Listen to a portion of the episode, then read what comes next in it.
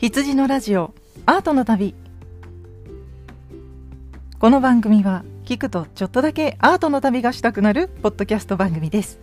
お送りいたしますのは酒井志陽です。先日 NHK さんの方でザ・バックヤードというテレビ番組がやっていたんですけれどもご覧になった方はいらっしゃいますでしょうか。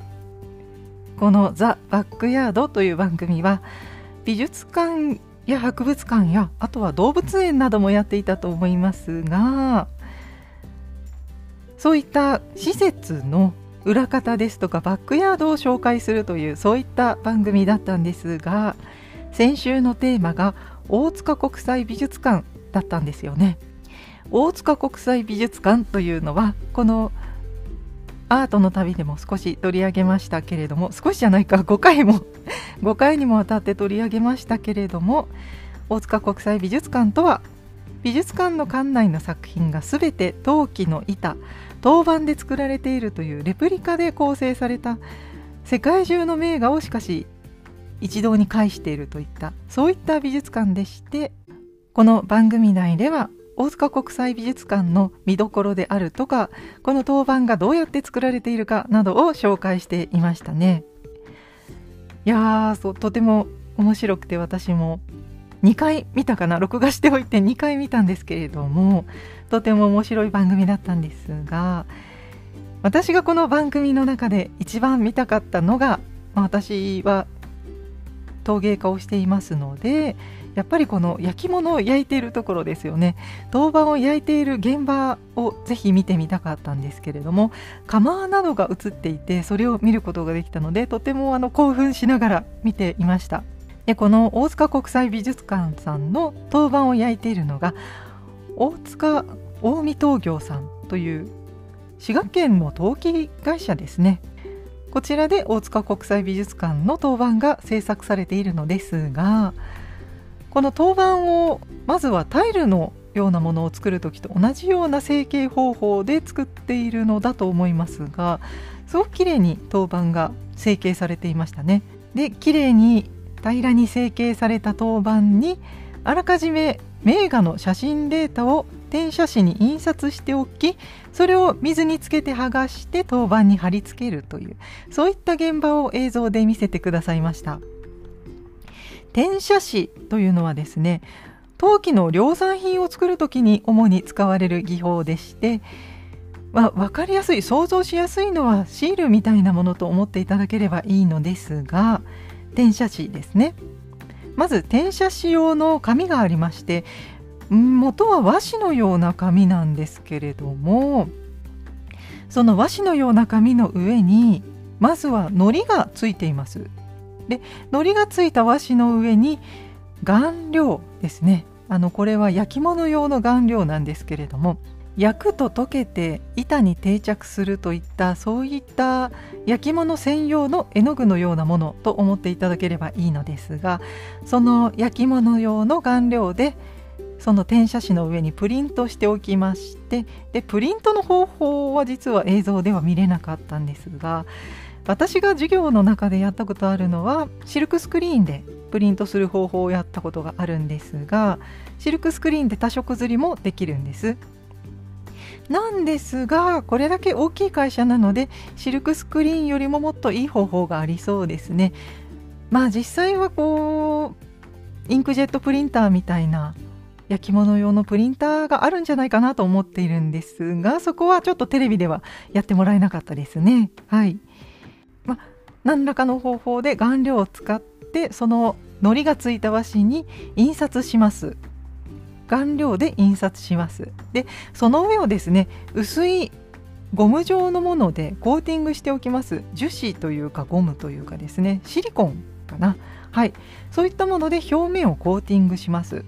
でまあシールを想像してくださいと言ったんですけれどもシールと少し剥がし方が違いましてその和紙の上に糊がついていると言いましたけれども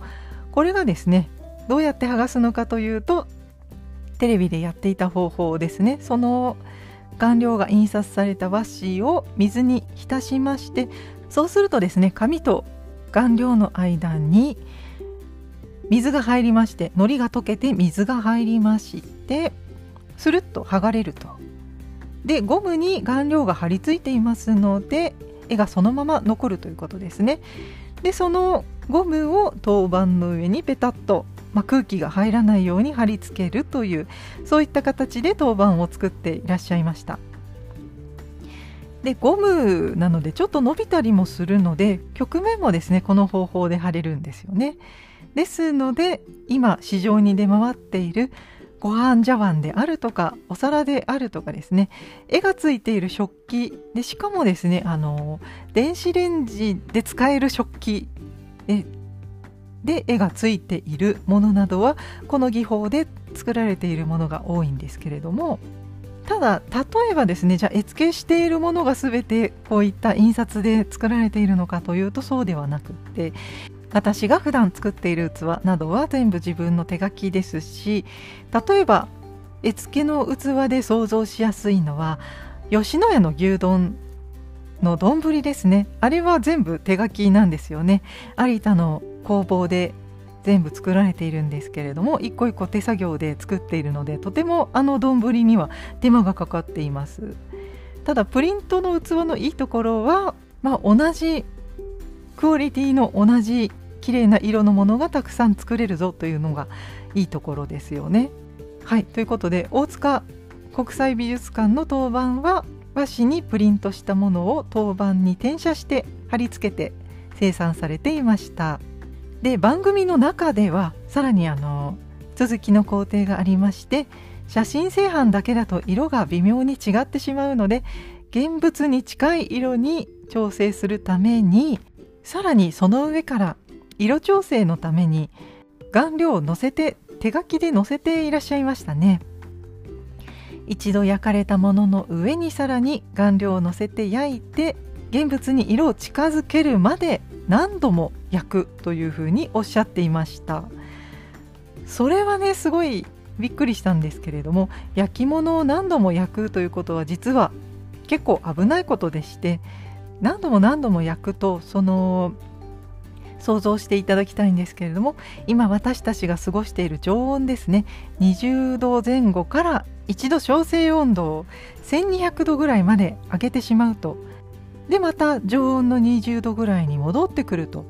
その温度帯を行き来するとさすがにその当板と顔料たちっていうのは膨張したり歪んだり収縮したりというのを繰り返します。で少しでも不良品ですね。空気が入っていたりですとか土の中に歪みがあったりすると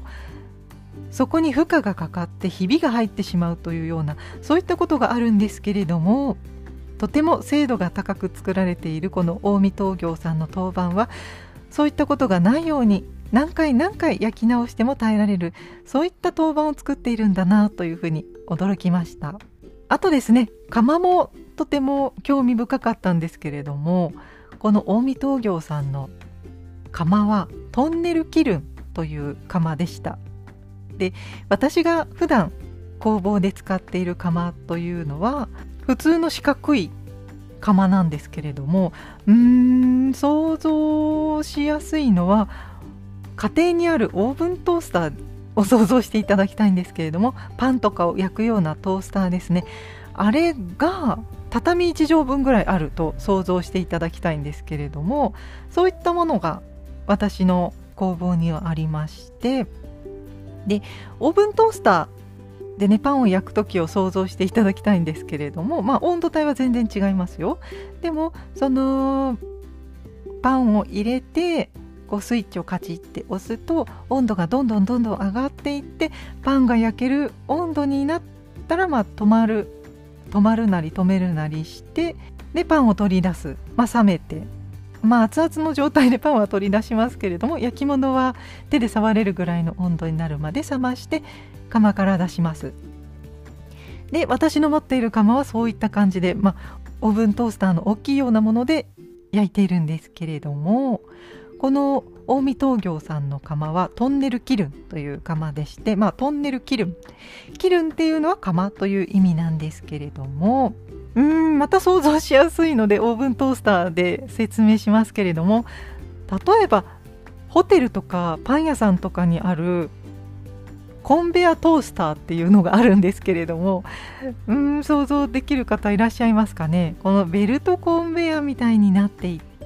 てトースターはトースターであるんですけれどもそのベルトコンベアみたいなのにパンを置くとウィーンってこう運ばれていってで熱いところを通ってゆっくり運ばれるのでじっくりじっくり焼かれて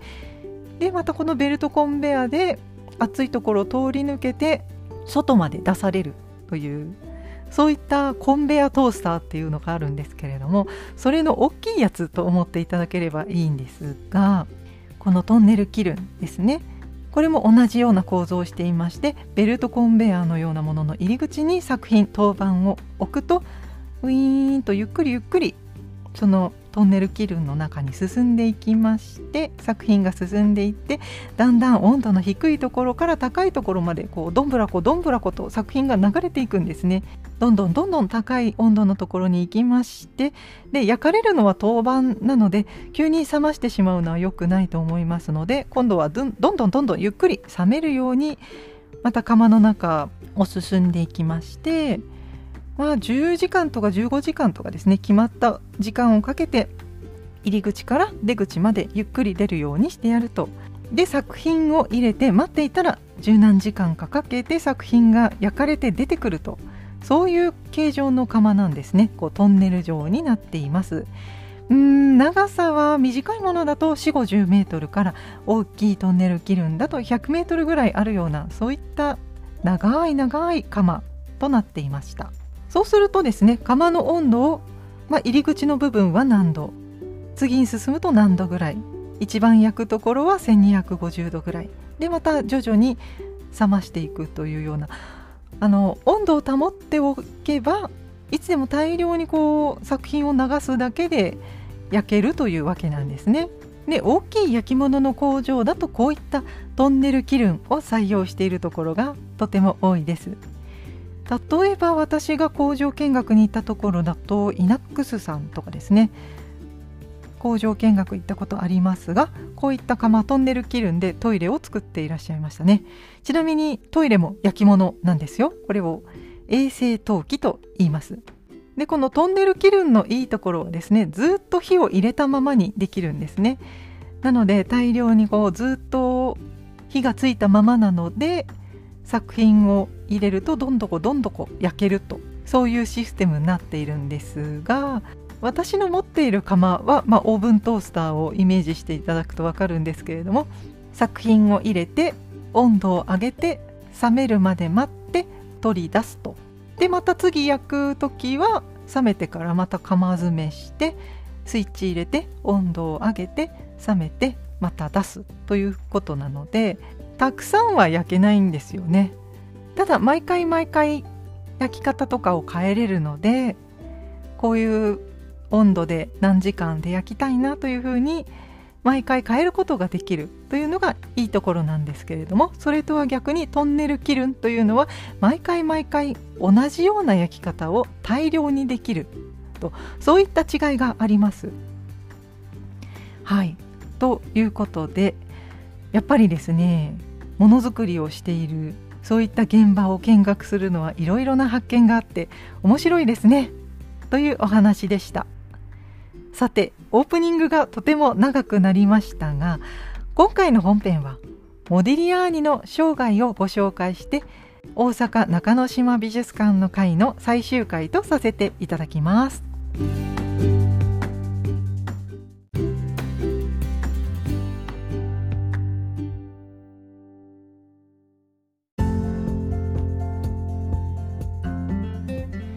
それでは今回は大阪中之島美術館の最終回ということで今展覧会が開催中の作家ですね。アメリオ・モディリアーニのこの生涯を振り返っていきたいと思います。1884年アメデオ・クレメンテ・モディリアーニはイタリア・トスカーナのリボルノという町で4人兄弟の末っ子として生まれました。モディリアーニには年の離れたお兄さんが2人お姉さんが1人いらっしゃいます。このトスカーナのリボルノという町ですがこの町は地理的にはフィレンツェの結構近くですね。フィレンツェから少し西の方の海の方へ向かうとこのリボルノという町がありましてもう少し北に行くとピサがありますね。そんなような港町でモディリアーニは生まれました。そしてモディリアーニの一家はユダヤ系だったようですね。はい。このリボルノという町はユダヤの人たちの町だったようで、まあ、迫害されたユダヤ人がこう集まってコミュニティを形成していたと。こういった町のようです。そしてモディリアーニのお父さんは鉱山技師だったようでこの鉱山で働く職人だったようなんですね。で結構モディリアーニのお家は裕福だったようなんですけれどもちょうどこの頃ですね金属の価格がかなり大幅に下落しましてそれが原因による景気後退が要因となりましてこのお父さんの会社が経営破綻してしまいました。そしてそんなお父さんの事業が経営破綻した頃にアメデオ・モディリアーニが生まれました。でこのお父さんの会社が経営破綻したあたりにモディリアーニが生まれたということがポイントなんですけれどもこれはモディリアーニの家族にとってとても大事なことでしてユダヤ教徒の方によりますとこの債権者は生まれたばかりの子供を持つ母親や妊婦がいる家庭に対して財産を没収してはならなかったとそういった法律があるんですね。ですのでモディリアーニの一家は財産を母親の名義に全部することでこの貴重な財産を守ることができたんですね。なのでモディリアーに生まれてとても家族にありがたがられたというかとてもとても甘やかされて育ちます。モディリアーニは生まれてからすぐ幼少期の頃からですね。自分でお絵描きを描いて楽しむという絵を描くことに没頭するようなそういった少年でした。そこでモディリアーニのお母さんはこの子は絶対絵の才能があるわということでモディリアーニのこの芸術への関心を応援してくれました。しかもね家族の財産を守ってくれたモディリアーニですので全力でお母さんはモディリアーニを応援してくれたようです。しかしモディリアーニは当時お父さんの経営破綻でお家が貧しかったために学校に通うことができずその代わりおばさんとお姉さんがこのモディリアーニの教育をしてくれたようです。そしてその後母方のおじいさんがリボルノへと移住してきましてこのおじいさんがとてもとても教養高い人物だったようでおじいさんがですねこのモディリアーニに哲学と美術史を教えてくれましてさらには美術館へと連れて行ってくれるそういったことでモディリアーニの教育に一役買ってくれていました。しかしそんな教育熱心なおじいさんですがモディリアーニが11歳の時に亡くなってしまいます。いつも近くにいてくれたおじいさんがいなくなってしまいましてその後モディリアーニは学校に通い始めていますが1895年に重い胸膜炎を患います。この時の胸膜炎は比較的軽症だったのかすぐに治ってましてただですねモリリアーニとお母さんは約束しましてこの胸膜炎が治ったらすぐにでも絵の学校に通うというそういった約束をモディリアーニとお母さんがしました。そして14歳の時になりますとこの約束通りにですねリボルノの風景画家の美術学校に通い始めました。しかし今度は腸チフスを患ってしまいまして今度はですね重かったようで数週間にわたりモディリアーニは生死をさまよったようです。一命を取り留めたもののしばらく休養することになりまして休養の期間中はですねモディリアーニはこのおじいさんの教えてくれた流れで哲学の本を読んでこの読書の時間に当てていたようです。ですので美術と哲学が大好きなそういった少年時代を過ごしました。1899年15歳の時には学校を辞めて絵画の道に進むことを決めましてこの毎日ですねリボルノの風景画家の美術学校に通うことになります。この美術学校では当時流行していた印象派の制作と同じように外で風景画を描くといったそういった画風を推奨していたんですけれどもモディリアーニは屋外でスケッチをするといったそういった作業があまり好きではなかったようでもっぱら屋内でですね自分のアトリエにこもって制作するのを好んだようです。ですので学校の教えに反していたんですね。この学校にいる間モディリアーニは風景画ももちろん描いたんですけれども風景画だけではなくって肖像画や生物画ヌード画も学びまして特に人物画やヌードを得意としていました。でこの風景画の美術学校でモディリアーニはこの印象派的な絵画をあまり描きたくないということで拒絶していたんですけれどもモディリアーニはうまいことやっていたようで先生と衝突することはほぼなくってこの先生たちもモディリアーニの才能を認めていたようなんです。しかしまたこの頃胸膜炎を再発してしまいまして最終的にはお医者様にこの子は肺結核を患っているよと診断されてしまいました。モディリアーニのお母さんは末っ子のモディリアーニをとてもとても可愛がっていたようでモディリアーニにこの肺結核の病気が治ったら一緒に旅行に行きましょうということでモディリアーニと今度は旅行行く約束をしました。そして結核が良くなった頃からですね15歳から17歳に至るまで療養のためと称してお母さんとイタリア各地を旅行しています。まず15歳の時にはお母さんと一緒にフィレンツェを旅行します。まあこのリボルノという町はフィレンツェと結構近かったので行きやすかったんですね。まずは近場のフィレンツェを旅行しましてウィフィッチ美術館を鑑賞しました。16歳の時には南イタリアの方に旅行してカプリ島ナポリアマルフィなどを観光しています。そして17歳の時にはローマとフィレンツェとベネツィアに行きまして各地の美術館や教会などを訪れました。ということでここまで若い頃のモディリアーニを見てきましたけれどもかなりまず病気がちの少年だったようですね。モディリアーニは35年という短い生涯だったんですけれどもそもそもかなり肺結核を患っていて体が弱い子だった。ようなんですね。それでもモディリアーニが生まれたことでお家の財産が守られたということでそれもあってモディリアーニのお母さんはモディリアーニの好きなことをとてもとても応援してくれました。モディリアーニのおじいさんも美術館に連れて行ってくれたり美術史と哲学を教えてくれたりとこのモディリアーニの家族の支援がすごいですね。そしてまずは地元の美術学校に通って絵の技法を習っています。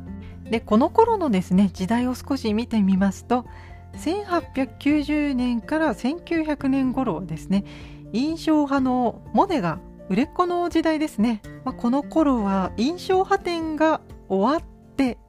7回ぐらいまでやって終わってで1890年ですとモネがジベルニーの土地を購入してあとはゴッホが絵を描いていて1890年に亡くなったりだとかそれぐらいの時代でした、まあ、モネがね活動していたのはパリフランスですけれどもそういった情報がイタリアの方にも流れていましてイタリアでも印象派がとても人気でして印象派のような画風が流行っていました。それぐらいの時代に生きたモディリアーニではいかにしてモディリアーニが画家になっていくのかそのあたりも見ていきましょう。18歳になりますとモディリアーニはベネチアに再び訪れました。今度は一人で訪れました。ここでモディリアーニは生涯の友人となる画家のマニュエル・オルティス・サラーテさんと出会います。でこの人はですねパリから来た画家だったのでモディリアーニはですねこのパリの情報を仕入れましてパリへの憧れを抱くことになりました。そしてモディリアーニはもっともっと人物を描きたいと思いまして人物画をもっと上手になるためにフィレンツェのアカデミア美術館内にあるラタイガ自由学校に入学します。しかしですねこの頃のモディリアーニの行動がなかなか謎でして一度その後故郷のリボルノに戻りまして彫刻家に僕はなりたいんだというふうに彫刻家を志しましてカッラーラという石切り場が近くにあるんですけれどもこのカッラーラの近くの町に滞在しまして彫刻家のエミリオ・プリティさんに指示しましてルネサンスの彫刻技法を学びました。しかしモディリアーニ彫刻の勉強を始めたところで結核の症状が悪くなったために療養したいということでベネチアに移転します。療養しながらベネチアのアカデミア・ディ・ベレ・アルティラタイ美術学校ですね。またこのラタイ美術学校に入学します。しかし18歳のモディリアーニはベネチアでちょっと悪友に出会ってしまった。と言いますか。ここで初めて大麻を経験します。でこの頃からですね学業よりも町の繁華街のような場所に出入りし始めました。この人療養のためにベネチアに来たと言いながら大麻を吸って繁華街に遊び歩くといったそういった行動をとり始めるんですね。この頃のモディリアーニはカフェでニーチェの哲学を論じつつ娼婦の館で大麻を吸いこの娼婦たちをデッサンするとそういった少し堕落した生活になっていきました。人物を描くことに目覚めていったモディリアーニはフィレンツェベネチアそしてカッラーラといろんな場所で美術を勉強しますがそれと同時に大麻とも出会ってしまいました。この大麻を吸って絵を描くと。そういったことで新しい世界を探求したのかもしれませんが決して皆さんには真似していただきたくないですね。はい。結局はこのこういった行為がモディアーニの体をどんどんどんどん蝕んでいってしまいます。で1903年モディリアーニ19歳ですがこの頃のパリではですねゴッホが評価されてきましてゴッホ亡くなってるんですけれども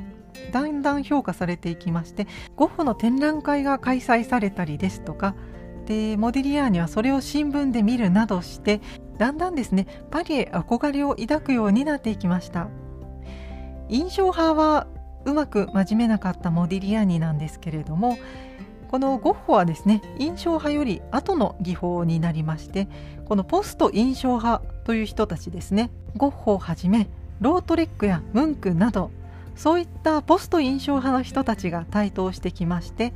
モディリアーニはその新しい美術にどんどんどんどん惹かれていきました。しかしですねなかなかパリに行くことができていませんでというのは資金援助をしていてくれたおじさんがこの頃亡くなってしまいましてモディリアーニの資金が枯渇してしまいました。なかなかパリに行きたくても行けないなでも新しい美術は気になるなとそういった時代を過ごしていたモディリアーニですがとうとうですね21歳の時にベネチアを訪れたお母さんからパリへ行く資金を受け取りまして晴れてパリへ旅立つことになりました。パリへ行ったモディリアーニがどうなっていくのか本編の後半へと続きます。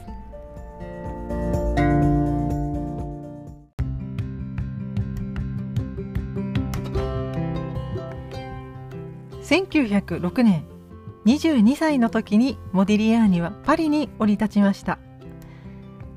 まずモディリアーニはアカデミー・コラロッシという外国人向けの美術学校に登録します。でここは外国人向けの美術学校ということで日本人も後に通っているんですけれどもそして当時では珍しい共学の美術学校でして女性も美術を学べるといったそういった美術学校でした。ちなみにここ出身の日本人で有名な画家ですと黒田清輝さんが有名ですね。でパリに着いた当初のモディリアーニはとてもとても真面目に絵を勉強していたようでモディリアーニはお母さんに定期的に手紙を送ってそしてアカデミー・コラロッシに通ってヌード画のスケッチを描いてそしてお酒もたしなむ程度に飲んで過ごしていました。でこのアカデミー・コラロッシに通う頃にモディリアーニはこの頃からパブロ・ピカソたちと交流を結びます。さてパリで作家活動を始めたモディリアーニですが最初はなかなか絵が売れませんでした。最初にパトロンになってくれたお医者様ポール・アレクサンドルさんという人がいらっしゃいましてその方が全ての作品を購入してくれます。しかしその方以外にはなかなか作品が評価されないのでお酒や麻薬にだんだんモディリアーニはのめり込んでいってしまいました。この翌年このお医者様ポール・アレクサンドルさんが若い芸術家のために工房を用意してくれましてその工房がモンマルトルにあったんですけれどもそちらに移り住んでそこで制作をするようになります。そしてこの工房で彫刻家のブランクーシと出会います。このポール・アレクサンドルさんがブランクーシを紹介してくれたんですね。しかし工房を運営する人、まあ、この工房を運営する人はお医者さんではなくって別の人なんですけれどもこの工房を運営する人とちょっと仲違いをしてしまいましてモンマルトルを離れます。モディリアーニはモンパルナスのシテ・ファルギエールというこちらもお金がない外国人芸術家のための集合アトリエだったんですけれどもこのシテ・ファルギエールの方に今度は移り住みました。この中庭で彫刻作品を作っていたようでこの中庭で彫刻作品を作っている時にブランクーシさんに手ほどきを受けていますでこの頃何度か工房を移転していますがシテファルギエールに舞い戻ってきたりなどしていますね。まあなんで工房を移転しているかというと、まあ、女性関係もあったんでしょうね。はい。モディリアーニ実はモテモテなんですね。でこの頃1912年には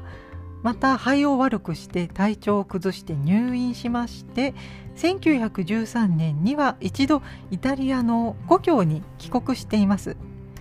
故郷の近くに戻りましてカッラーラの方で彫刻作品を作ったりもしています。でこの頃ですね実家の近くに帰ったということでそのパリでの悪い習慣ですねお酒をたくさん飲んだりですとか大麻を吸ってしまったりといったそういった悪い習慣も抜けて体調も良くなりましてでそうしますともう大丈夫かなということでパリにまた戻ります。でモディリアーニパリに戻りますとやっぱりドラッグに溺れてしまうんですね。でパリではこの頃シテファルギエールで作品を作っていますがこの頃この工房に引っ越してきた人物がいます。その人物が藤田嗣治です。このシテファルギエルという工房で藤田嗣治とモディリアーニが一緒に暮らしましてどんどんどんどん仲良くなっていきました。1914年モディリアーニ30歳になりますとこの頃彫刻をやめて絵画一本に絞りました。それまでも何度か画商の人にですね彫刻をやめて絵画だけにしてほしいんだけどと頼まれていたそうなんですがそう頼まれてもずっと彫刻作品と絵画の作品両方作り続けていたんですけれどもこの頃ですね第一次世界大戦が勃発します。その影響で彫刻の材料を入手するのが難しくなっていきました。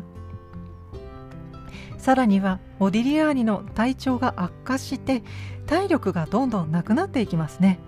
で彫刻のような立体作品を作るにはやはり体力が必要ですのでこういった影響で彫刻作品の制作はやめて絵画一本に絞ることにいたしました。そんな戦争ですね第一次世界大戦が勃発しましてモディリアーニは戦争に行きたいと志願しまして外国人部隊に志願しますが健康上の理由で却下されてしまいました。戦争に行くことはできませんでした。第一次世界大戦中の1914年あたりからモディリアーニのアルコールの摂取量やドラッグの摂取量がさらに増えていきました。で酔っ払っている時や大麻を吸っている時はモディリアーニはしばしば裸になって暴れたりといったそういったこともあったようです。でお酒や大麻をやって意識が朦朧とした状態でこう規制を上げながら絵を描くといったそういったことが常だったようで新しいモデルさんなどはそういった状態のモディリアーニを見て怖くなってこうモデル中に逃げ出してしまうとそういったこともあったようです。どんどんどんどんモディリアーニの体を蝕んでいくドラッグやお酒ですが体を蝕んでいくのとは逆にですね1916年32歳のモディリアーニはやっとこの頃から絵画が評価されるようになってきました。特にこの1916年頃からよく描かれるようになっていたのはヌードの絵画です。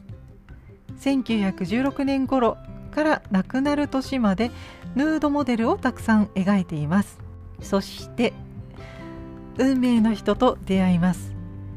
1917年の初頭に19歳の美しい美大生を紹介されました。アカデミー・コラロッシで学ぶ美術学生のジャンヌ・エビュテルヌさんと出会います。この女性は美大生で自分も絵を描くんですけれどもとても美しい女性だったのでいろんな画家のモデルをしていました。でこの方はですねモディリアーニの友達になった藤田嗣治のモデルもしていた女性だったんですけれどもですのでモディリアーニも藤田嗣治もこの女性の絵画を何枚か描いて残しています。ジャンヌ・エビュテルヌさんは美大生だったということで、まあ、モディリアーニの後輩にあたるんですけれどもジャンヌ・エビテルヌさんはこのモディリアーニの描く絵画にとても魅了されましてすぐに2人は恋に落ちました。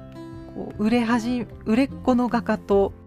画家志望の美大生そしてとても美しいモディリアーニもとてもかっこいい男性だったので美男美女。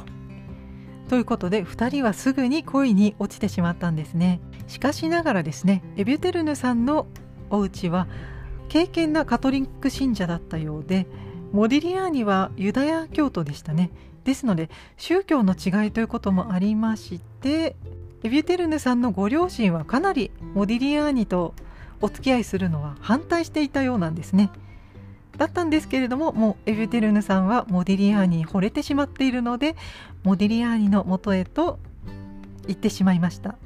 えー、そしてこの年ですね1917年12月3日からモディリアーニの初めての個展がパリで開催されました。でこの時のパリの画商の人はですねまだまだモディリアーニ売れっ子有名画家ではなかったので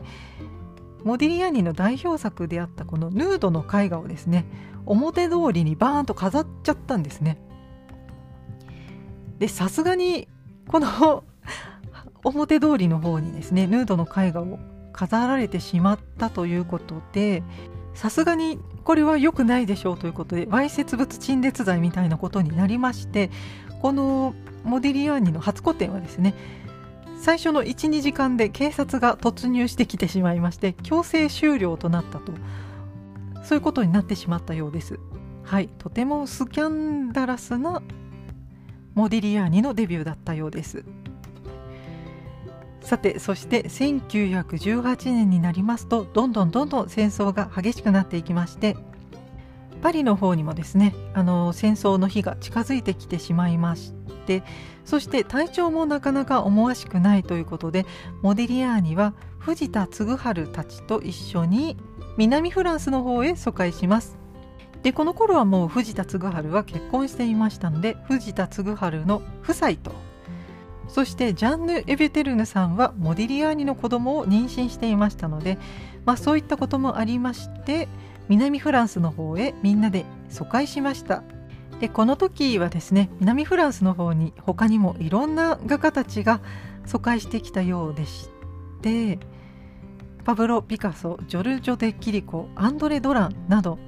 多くの友人たちが南フランスを訪れていました。ですので南フランスにいた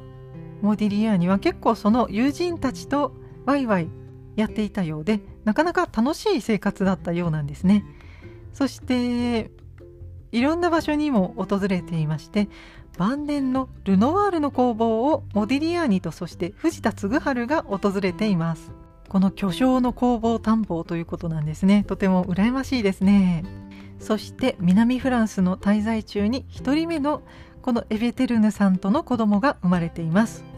えー、1人目のエビテルヌさんの子供ということなんですがモディリアーニはですねいろんな女性と関係を持っていたようなのであのしかしモディリアーニが認知していないということもありまして他にも子供がいらっしゃるようなんですね。ただモディリアーニが認知していないということもありましてですがこの子はモディリアーニの子として育てられています。はい。モディリアーニなかなか女性関係もいろいろあったんですね。はい。そして第一次世界大戦が終結します。そしてその翌年1919年にモディリアーニはパリに戻りました。そしてエビテリヌさんは再び2人目を妊娠していることが分かりました。モディリアーニとエビテルヌさんは、まあ、彼女の家族から結婚反対されていたので結婚していなかったんですけれども、まあ、2人目も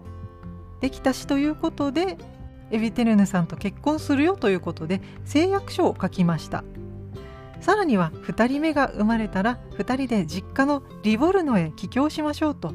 戦争も終わったことだし一度実家に戻ろうとそういった計画を立てていました。しかし1920年の1月持病の結核が悪化します。モディリアーニは病院に行くことを拒み続け1月22日に意識不明で工房で倒れているところをエベテルヌさんに発見されました。エビテルヌさんは混乱してしまってすぐに病院に連れて行くことができなくて後に病院に搬送されますが1月24日結核性髄膜炎のためモディリアーニは35歳の若さで亡くなってしまいました。悲しみに暮れるエビテルヌ。その2日後にはモディリアーニの子供を宿したまま後を追うようにマンションからエビテルヌさんは身投げをしてしまいました。1月27日にはモディリアーニの遺体はパリ郊外のお墓に埋葬されますがその病院からお墓までの続く道すがらピカソブランクーシンアンドレ・ドランブラマンクなどをはじめとする多くの芸術家仲間がたくさんたくさん集まって若くして亡くなったこの才能あふれる芸術家モディリアーニを見送ったそうなんです。さて1人残されてしまったモディリアーニとエビテルヌの1人目の子供さんなんですけれども女の子ですね。この子はイタリアにいるモディリアーニの子の年の離れたお姉さんに預けられて育てられまして後に美術史家となりました。でこの女の子なんですけれどもジャンヌ・モディリアーニという2人の名前を取ってジャンヌ・モディリアーニという名前なんですけれどもこの方ですね美術史家となりましてモディリアーニの生涯を書いた本を出版しています。この本ですね日本語に訳されておりましてその本の名前をモディリアーニ人と神話。そういった名前の本を出版しています。ということでモディリアーニ酒と女と大麻に溺れてしまうという。で最終的には体を壊して亡くなってしまうと。なかなか壮絶な人生を送っていました。小さい頃から結核を患って体が弱かったモディリアーニですが実はその結核を患っていたからこそその痛みや苦しみから免れるために大麻に頼るようになっていったとそう言われています。当時は結核といえばまだ治療法が確立されていませんでしてその対処療法しかなかったんですね。苦しくても耐えることしかできませんでした。その痛みを和らげるために大麻を吸うと少しこう鎮痛剤のように痛みが和らぐのでそういったことでどんどん大麻に溺れていったと。そういったことだったのかもしれません。しかし結局それが原因で体を壊して若くして亡くなってしまいました。さらにですね大麻ともう一つお酒ですね。モディリアーニが愛飲していたということで有名なお酒がありまして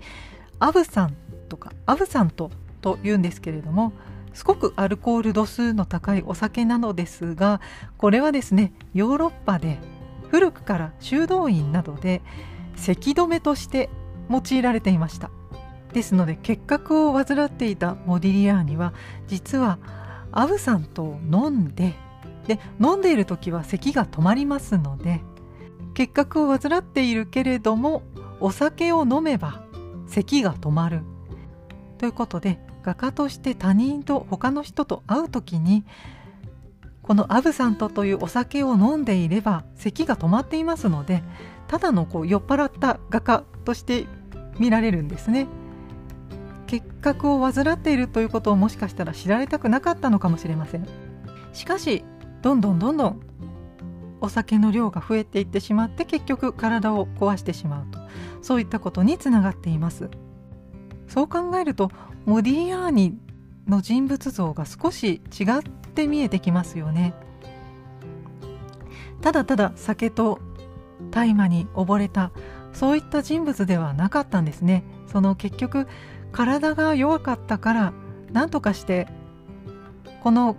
辛い体から逃れたい咳を止めたい痛みから逃れたいそのために大麻を吸いお酒を飲んで和らげていた隠していた。ただただそれだけだったんですね。ただ結局常習性が高くてアルコールの中毒になっていって大麻をやめられなくなってそういったことが続いてどんどんどんどん体をさらに悪くしてしまったと。そういったことだったんですね。モディリアーニが繁華街に入り浸っていたからドラッグに溺れてしまったと。そういうわけではないんですね。自分の体とこの病気がちな体と戦っていたその結果だったと考えるとモディリアーニという人物が少し違って見えてくるんではないでしょうか。きっと今のこの時代にモディリアーニが生きていたら結核も治して病気に苦しむこともなく健康的な人生を送れたかもしれませんよね。あの独特な技法ですね。酒と大麻を大量に摂取して錯乱状態で書くという技法はもしかしたら見られなかったかもしれないんですけれどももしモディリアーニが結核を患っていなければドラッグに出会うこともなく違った人生を歩んでいただろうなと思います。モディリアーニの娘さんですね。モディリアーニ人と神話という本がありますが私この本読みたかったんですけれどもちょっと図書館になくてですねなかなか高価な本だったもので読めていないのですがなかなか理性的にモディリアーニを見つめて書かれた本だったようでモディリアーニこのドラッグとお酒を摂取することで天才的な絵を描いたとそういうふうに世間では評価されていますがこの子供から見るとモディリアーニはすでにお酒とかドラッグとかに染まる前から似たような絵を描いていたと。なのでそういうふうに生活が荒れてこなくても、まあ、普通にこういった絵を描いていただろうなとそういうふうに評価しているようなのでそう考えるとモディリアーニは普通の暮らしをしていても、まあ、こういった絵を描いていたのかもしれないなとも思いますしただその壮絶な人生を見てまたモディリアーニの絵を見るとまた私たちの感じ方も違って見えるということもありますので、まあ、モディリアーニにとってはどちらが良かったのかな？というふうにも思いますね。世界中で愛されているモディリアーニの絵画ですが現在は大阪中之島美術館で展覧会が開催されています。この展覧会は7月の中旬で終わってしまうんですけれどもこの大阪中之島美術館では日本中の美術館で収蔵されているモディリアーニの絵画を集めて展覧会が行われていますので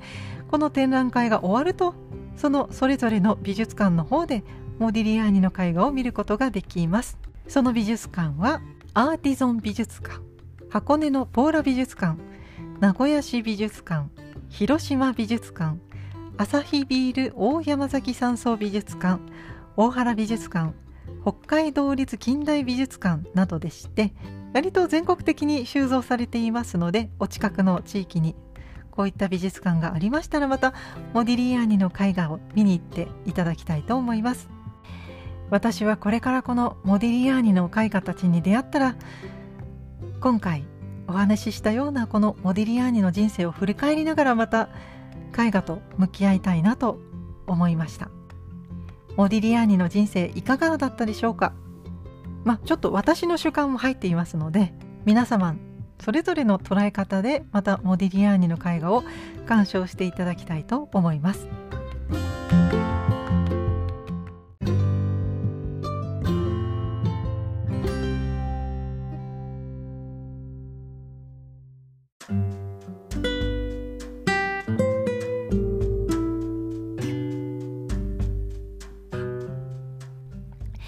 帰りなさいませ。エンディングのお時間です。さてこれまで大阪中之島美術館の紹介をしてまいりましたがこの夏に大阪中之島美術館で大阪を代表する作家の展覧会が始まります。史上最大の太郎展がやってくる展覧会岡本太郎。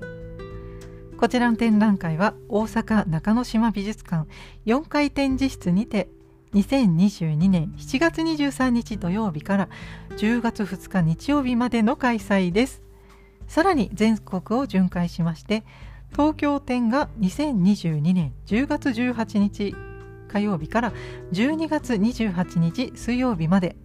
こちらが東京都美術館での開催です。さらに愛知展が2023年1月14日から3月14日まで